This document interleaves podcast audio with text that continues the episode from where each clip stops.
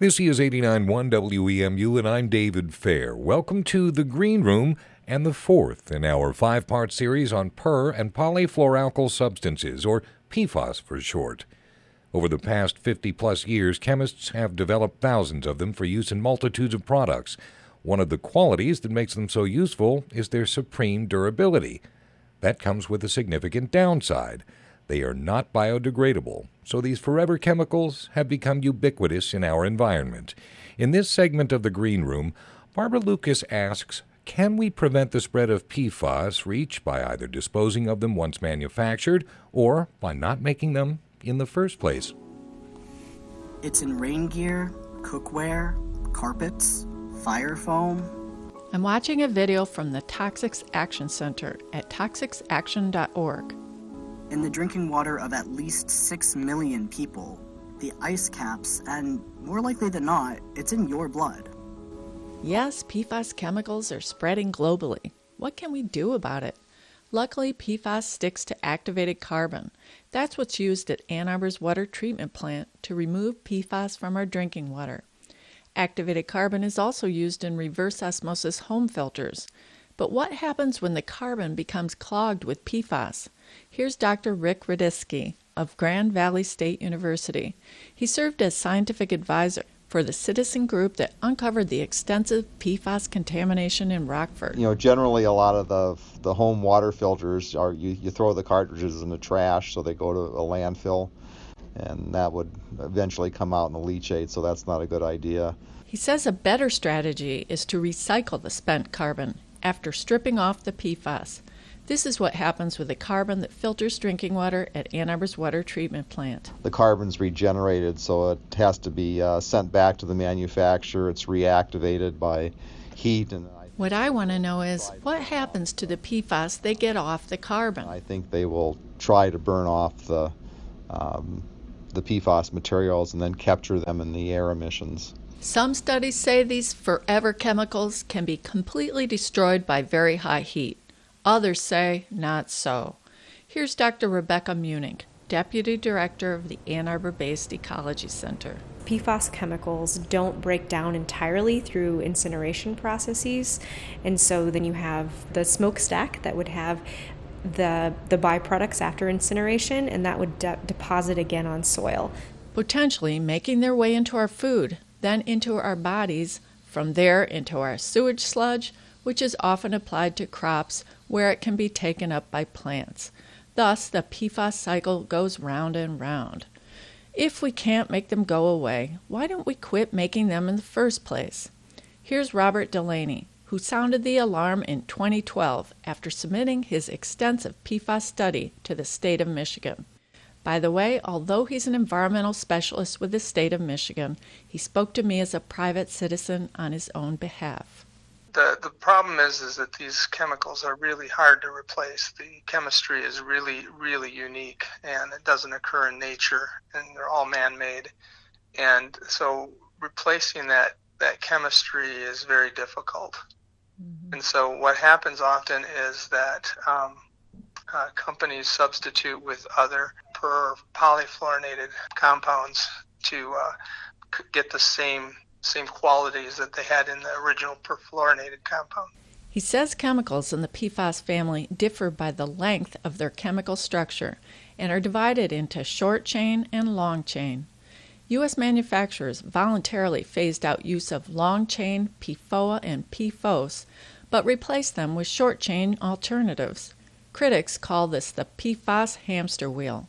Doctor Munich says because short chain P F A S are highly soluble, they may impact our food system even more than what they replaced.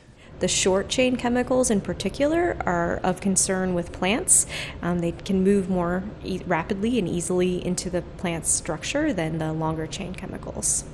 Minnesota-based company three M produces P F A S chemicals. According to their website, these substances are indispensable to multitudes of products that we just can't do without.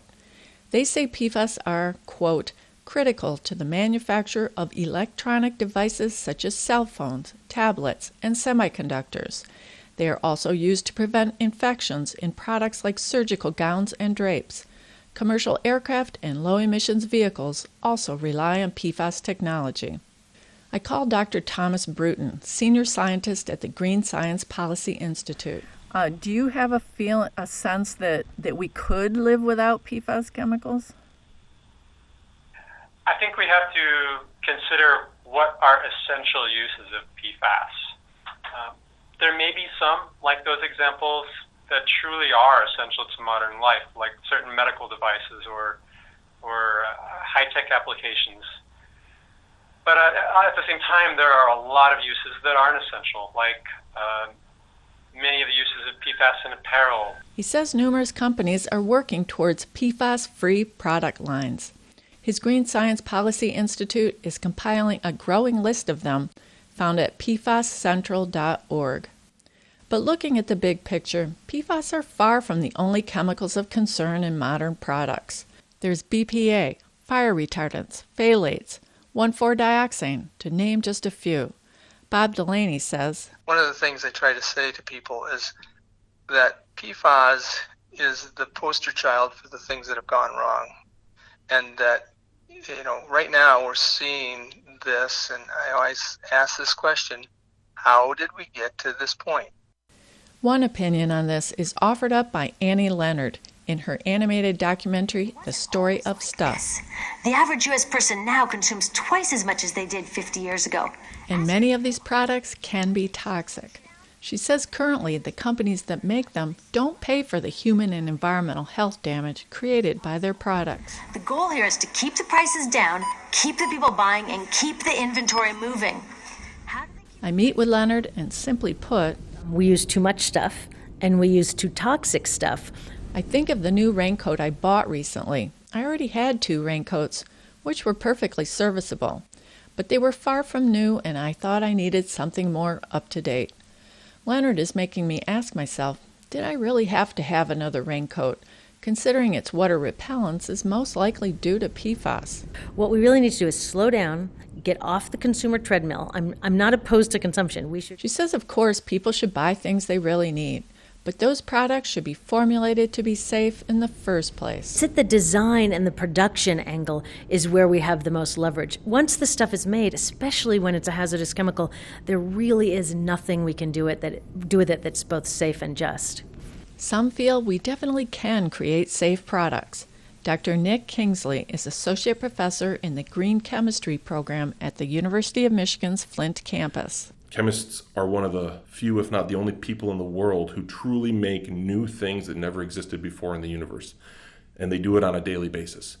We have a responsibility to make sure that those things that we make aren't harming the people that we make them for them to use. He feels that should be the norm for chemistry education, not a specialized program. But that, that is the overall dream, right, is that green chemistry doesn't exist in twenty years, thirty years. It's just chemistry, and this is the way that we do things. In the Green Room, I'm Barbara Lucas, eighty-nine point one W E M U News. To eliminate or dramatically reduce P FAS in our material world, we'll need major change during all phases of the P FAS cycle, from product formulation to consumption to disposal.